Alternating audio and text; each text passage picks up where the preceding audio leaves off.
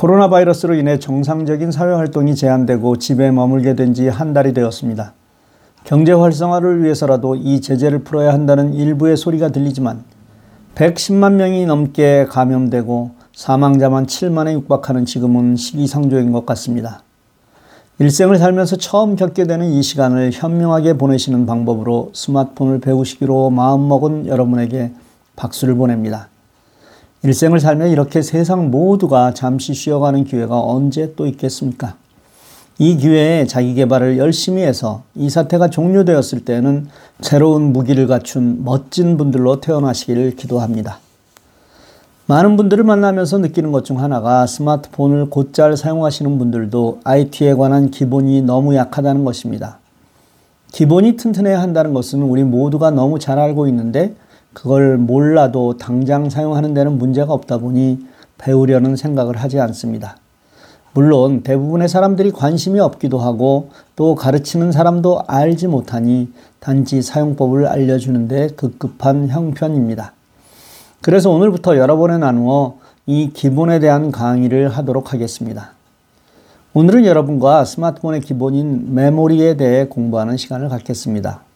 일단 어렵다는 선입견을 버리고 아주 쉽고 재미있는 이야기를 하는 것이다 이렇게 믿고 따라오시면 됩니다. 사실 이 정도 상식을 아시면 친구들 사이에서 잘난 체 하셔도 됩니다. 자, 그럼 시작하겠습니다. 우리 일상생활에서 10진법을 사용하는 것은 누구나 다 아는 일입니다. 10, 100, 1000, 만. 숫자의 개념이 10의 배수로 올라가는 아주 단순한 구조입니다. 그런데 컴퓨터에서는 몇 진법을 사용할까 하고 물으면 의외로 선뜻 대답을 못하는 분들이 많습니다. 그렇습니다. 컴퓨터에서는 물론 이진법을 사용합니다. 이진법이란 숫자로 표시하면 0과 1밖에는 존재하지 않습니다. 따라서 제일 작은 숫자는 당연히 0이고 이게 하나하나 증가할수록 1, 10, 11, 100, 101, 110, 111 이런 식으로 표시되는 것입니다. 0과 1로만 구성된 이 이진법이 디지털의 기본이고 이 0과 1을 컴퓨터에서는 가장 작은 단위 비트라고 부르는 것입니다. 즉, 비트는 선택이 0 혹은 1뿐입니다.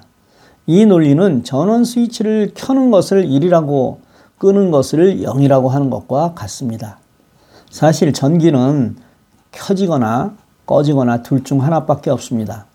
우리가 말을 할 때 켜질락 말락한다, 깜빡깜빡한다 하고 말하지만 사실 이것은 엄밀하게 말하면 그 순간에는 켜지거나 꺼지는 것밖에 존재하지 않습니다. 이 디지털의 최소 단위를 비트라 하고 이 비트가 8개 모인 것을 바이트라고 합니다. B-Y-T-E, 바이트라고 합니다. 비트가 8개 모였다는 것은 00000000부터 1이 8개 있는 11111111까지의 숫자로 표현할 수 있습니다.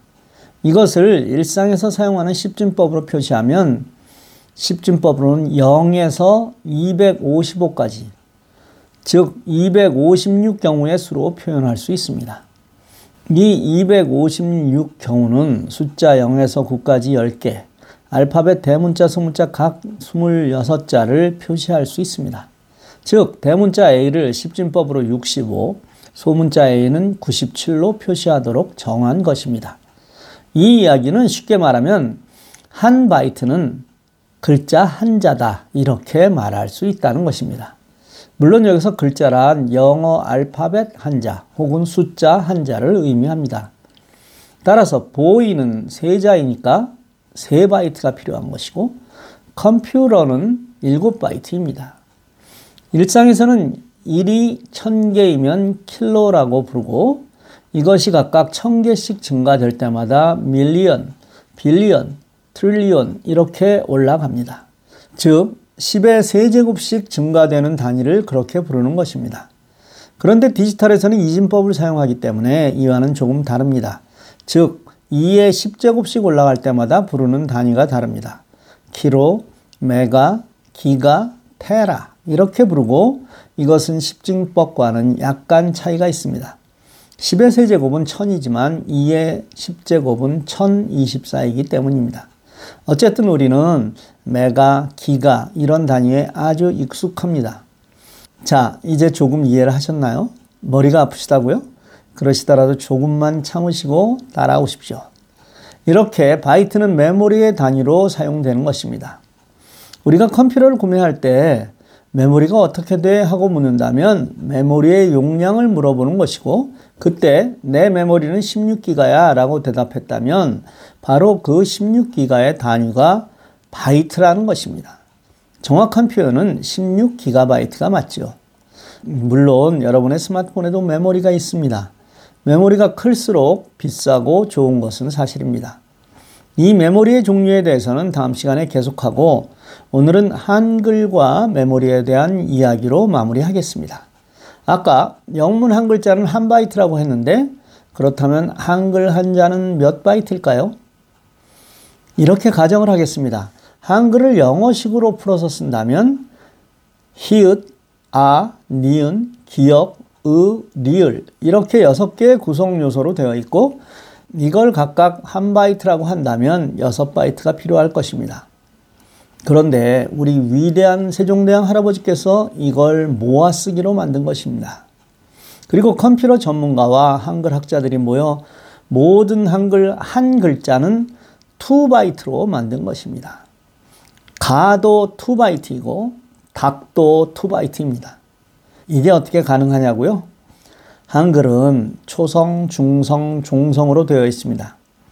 2바이트는 16비트입니다. 그중 첫째 비트를 제외하고 초성, 중성, 종성을 5비트씩 나누어 모든 글자를 2바이트로 표현할 수 있었던 것이고 그 한글을 지금 여러분이 컴퓨터에서 스마트폰에서 사용하고 있는 것입니다. 그리고 저도 이 프로젝트에 크게 일조를 했고요. 갑자기 제가 달라 보이시나요? 어쨌든 오늘 배운 것은 꼭 필요한 상식이니 기억해 두세요. 비트, 바이트, 한글 한자는 두 바이트. 어렵지 않죠?